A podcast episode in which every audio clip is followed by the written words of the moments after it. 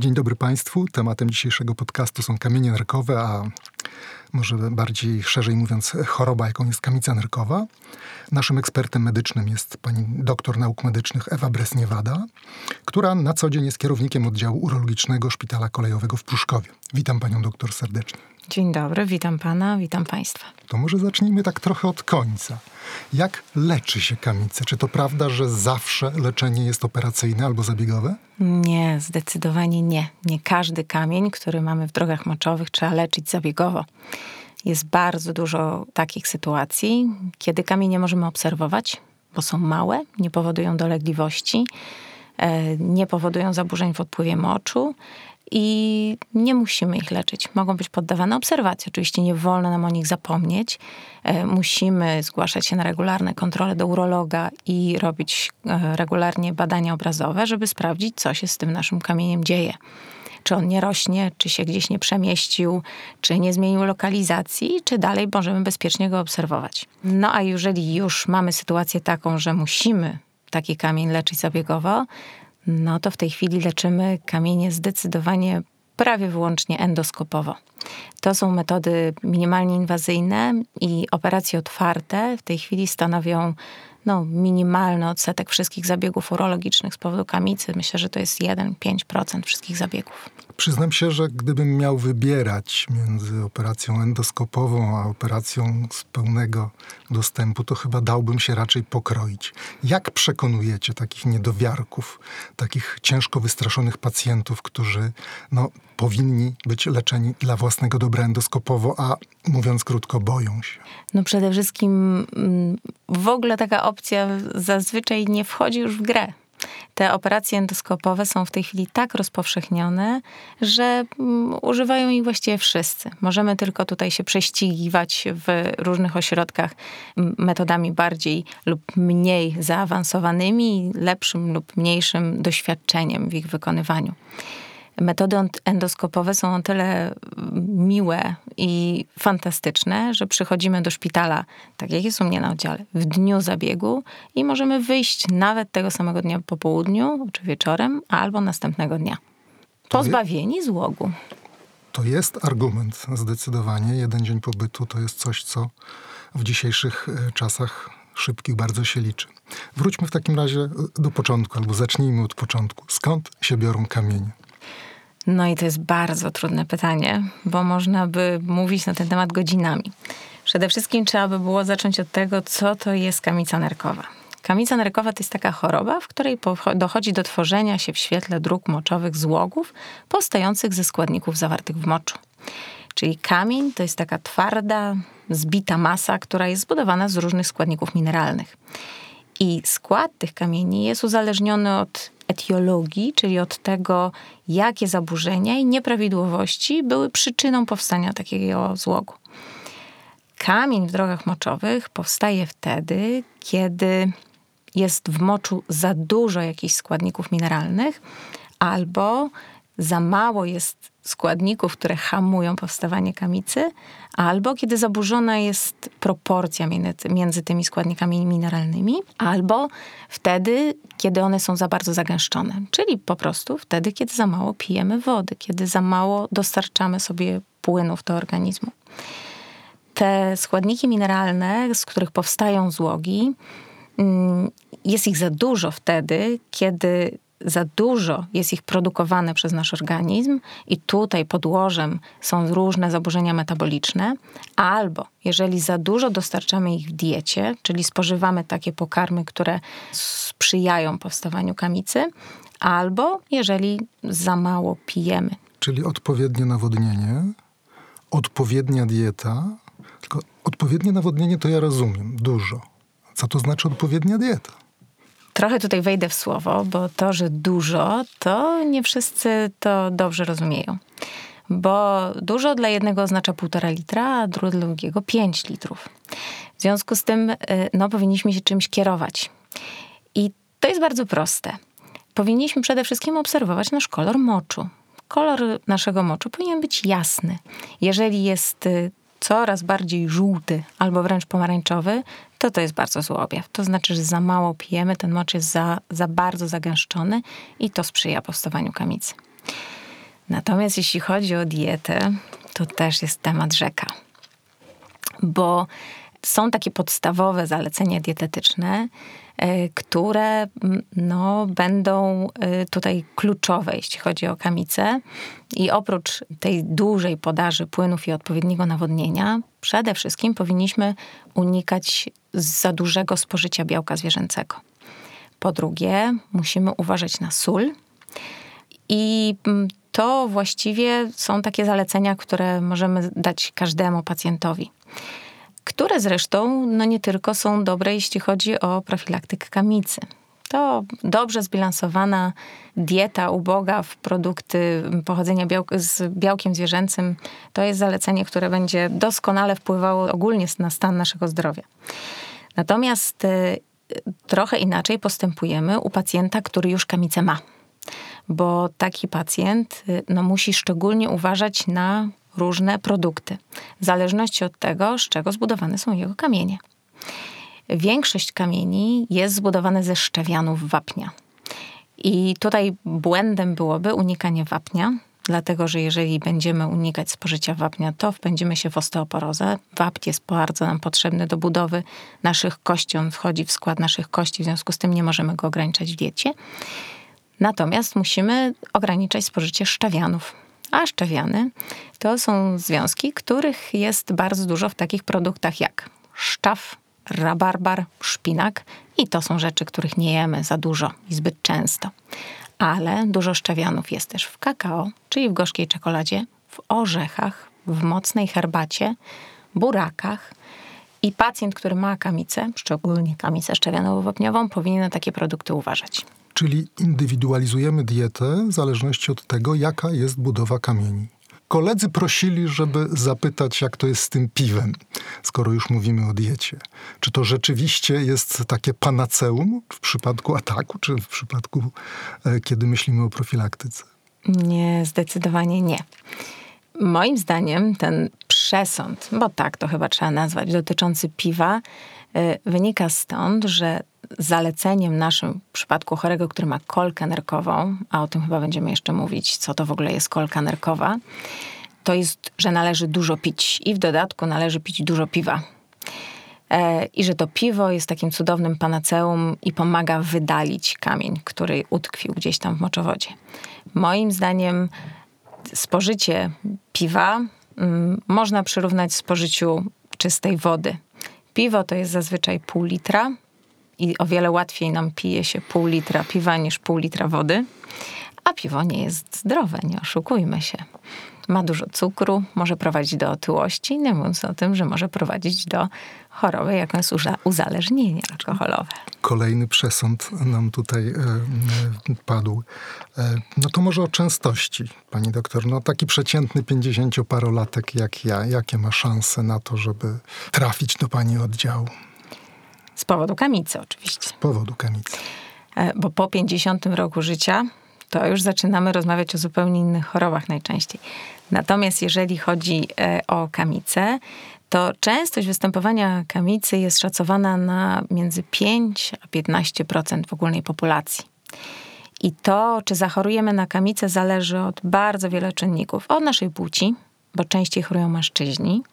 Aczkolwiek ta różnica między częstością występowania u mężczyzn i u kobiet w ciągu ostatnich 20 lat się mocno zaciera. W związku z tym e, no, kobiety też zaczynają mieć prawie takie same szanse na zachorowanie na kamicę. Od naszego wieku, od rasy, od tego, gdzie mieszkamy, bo jeżeli mieszkamy w gorącym klimacie, to mamy większe, większą tendencję i większą skłonność do kamicy. No i od tych wszystkich uwarunkowań, o których mówiliśmy wcześniej, od różnych zaburzeń metabolicznych, które mm, mogą być przyczyną kamicy. Wspomniała Pani wcześniej kolkę nerkową. Czy można przewidzieć napad? A jeżeli nie można, to co robić, jak się ratować, kiedy e, dopada nas ból? Nie bardzo. Jeżeli nie wiemy, y, że mamy jakiś kamień w drogach moczowych, to nie bardzo jesteśmy w, stanie przewidzieć, że taki atak wystąpi. E, natomiast jeżeli wiemy, że mamy jakiś kamień, no to możemy się spodziewać takiego etap, na takiego etapu w najmniej spodziewanym momencie. Kolka nerkowa to jest taka sytuacja, kiedy kamień zatyka jakąś część układu moczowego, czyli znajdzie się w takim miejscu, że zaburza odpływ moczu z jakiejś części nerki. Najczęstszą e, taką sytuacją, w której dochodzi do kolki nerkowej, jest sytuacja, w której kamień, który jest, tworzy się w nerce i powstaje w nerce, wypada z nerki i wpada do moczowodu, czyli do przewodu, który prowadzi od nerki do pęcherza moczowego. To jest cienka, delikatna struktura, dość długa. Jeżeli kamień tam wpadnie, no to musimy się postarać go, mówiąc kolokwialnie, urodzić. E, I to rzeczywiście czasem e, przypomina poród, bo związany jest z bardzo częstym bólem, z bardzo mocnym, przepraszam, bólem który jest porównywany do takich bólów porodowych. Aczkolwiek kobiety, które rodziły i które mają kolkę nerkową, twierdzą, że kolka nerkowa jest zdecydowanie gorsza od porodu. E, w związku z tym kolka e, zazwyczaj manifestuje się z takim bardzo silnym bólem, ale ten ból jest na szczęście łatwy do opanowania. Więc jak trafia do nas na ostry dyżur pacjent z kolką nerkową, to czasem ten ból jest tak silny, że absolutnie nie jesteśmy w stanie z pacjentem porozmawiać, nawet zebrać kilku zdań wywiadu medycznego. Dopiero jak podamy leki przeciwbólowe i rozkurczowe, to jesteśmy w stanie w ogóle nawiązać jakiś kontakt z tym pacjentem. E, kolka nerkowa jest wynikiem, tak jak powiedziałam, zaburzenia odpływu moczu. Mocz nie odpływa z nerki albo chwilowo nie odpływa z nerki, co powoduje napinanie jej torebki włóknistej i bardzo silny ból. Czyli podsumowując, nie zapobiegniemy, nie opanujemy domowymi sposobami w żaden sposób kolki nerkowej. Natychmiast zgłaszać się do szpitala. Nie do końca. Jeżeli to jest nasz pierwszy epizod w życiu, to on potrafi nas zaskoczyć. Natomiast nasi weterani kamiczy, pacjenci, którzy mają nawrotową kamicę produkują dużo złogów, doskonale wiedzą, jak sobie z kolką radzić. My zalecamy leki przeciwbólowe, leki rozkurczowe i takie leki, które pomagają wydalić kamień samoistnie.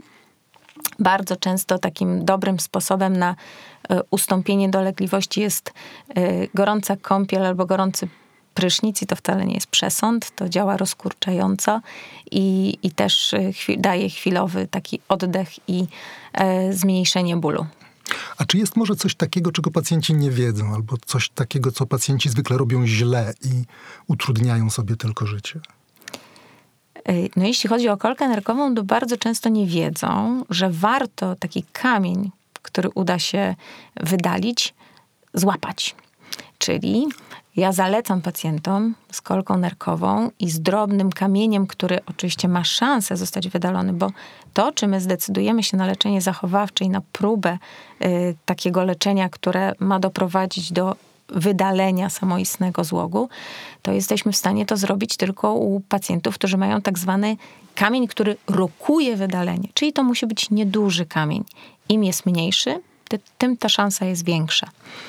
Więc zawsze zalecam takim pacjentom oddawanie moczu albo do jakiegoś pojemnika, na przykład do słoika, albo oddawanie moczu przez sitko.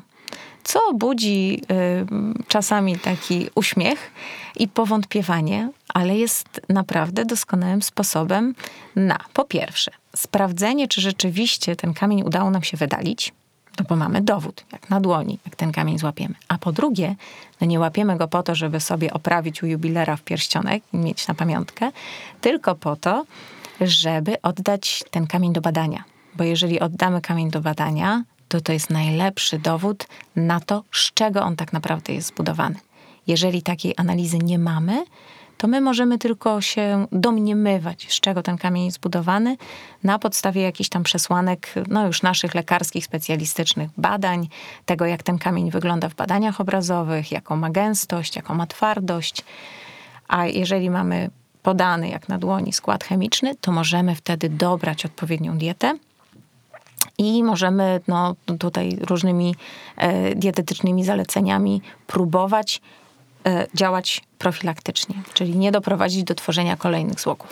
Ja rozumiem w podtekście, że ten kamień, jak już się urodzi, to pewnie wydaje się dużo mniejszy niż e, ten ból, e, z którym był związany, ale nawet jeśli jest najmniejszy, należy go zachować, dlatego że oddanie go do badania no nie zależy od jego wielkości, tak? Nawet mały możemy zbadać, a może to pomóc e, w ustawianiu terapii e, na przyszłość i tak, diety. Zdecydowanie. Taką jeszcze jedną rzeczą, o której nie wiedzą pacjenci, bo o to pan pytał, jest to, że pacjenci najbardziej, mężczyźni, najbardziej obawiają się tego przejścia kamienia przez cewkę moczową, że to będzie taka straszna trauma.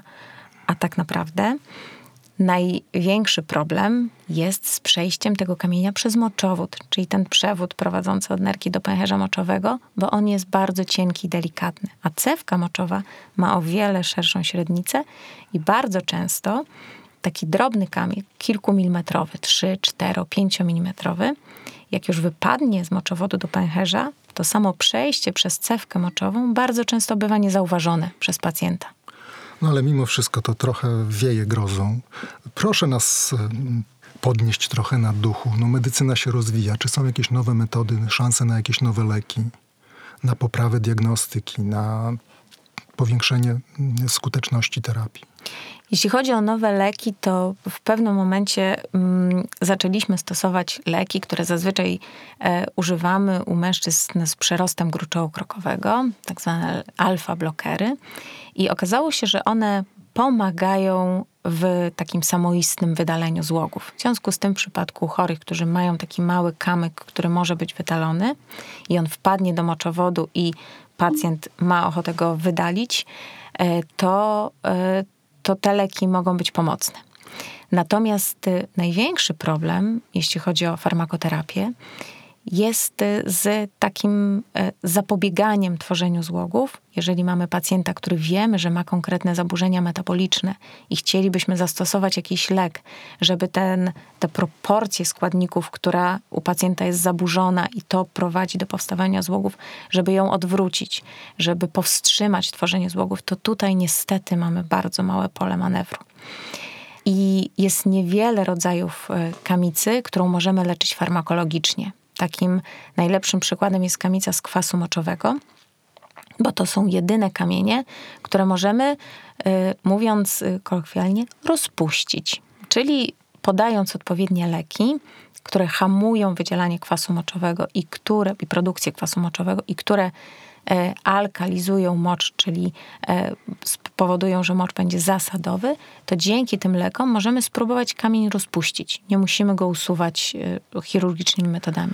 I to jest jedyny taki typ kamieni. Czyli jest światełko w tunelu, ale niespecjalnie silne i raczej pacjenci, którzy wiedzą, że chorują, którzy mieli już pierwsze epizody, powinni się oswajać z myślą o leczeniu interwencyjnym, o leczeniu zabiegowym.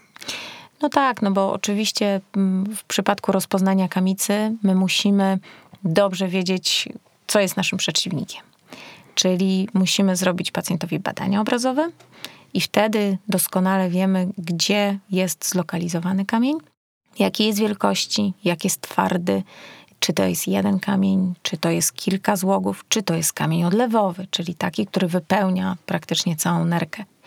I wtedy na podstawie badań obrazowych zaczynamy zazwyczaj od badania USG, ale jeżeli chcemy pacjenta leczyć zabiegowo, to tutaj najczęściej niezbędna staje się tomografia komputerowa. I na podstawie tomografii możemy zaplanować leczenie i możemy dobrać jedną z tych nowoczesnych metod do, do odpowiedniego y, przypadku i do odpowiedniego kamienia. I e, no tutaj siadamy razem z pacjentem i omawiamy, jak to się wszystko odbędzie, którędy, która z tych metod endoskopowych będzie tutaj najlepsza. A mamy ich naprawdę, no możemy tak naprawdę działać na drodze albo przez cewkowej, albo na drodze przez skórnej. To są zabiegi, które e, no, wykonujemy niejako przez dziurkę od klucza, ale mamy doskonałe narzędzia do tego, żeby te kamienie kruszyć i usuwać. Nikt nie powiedział, że będzie łatwo. Pani doktor, bardzo dziękuję za rozmowę i porcję wiedzy na ten temat. Dziękuję bardzo.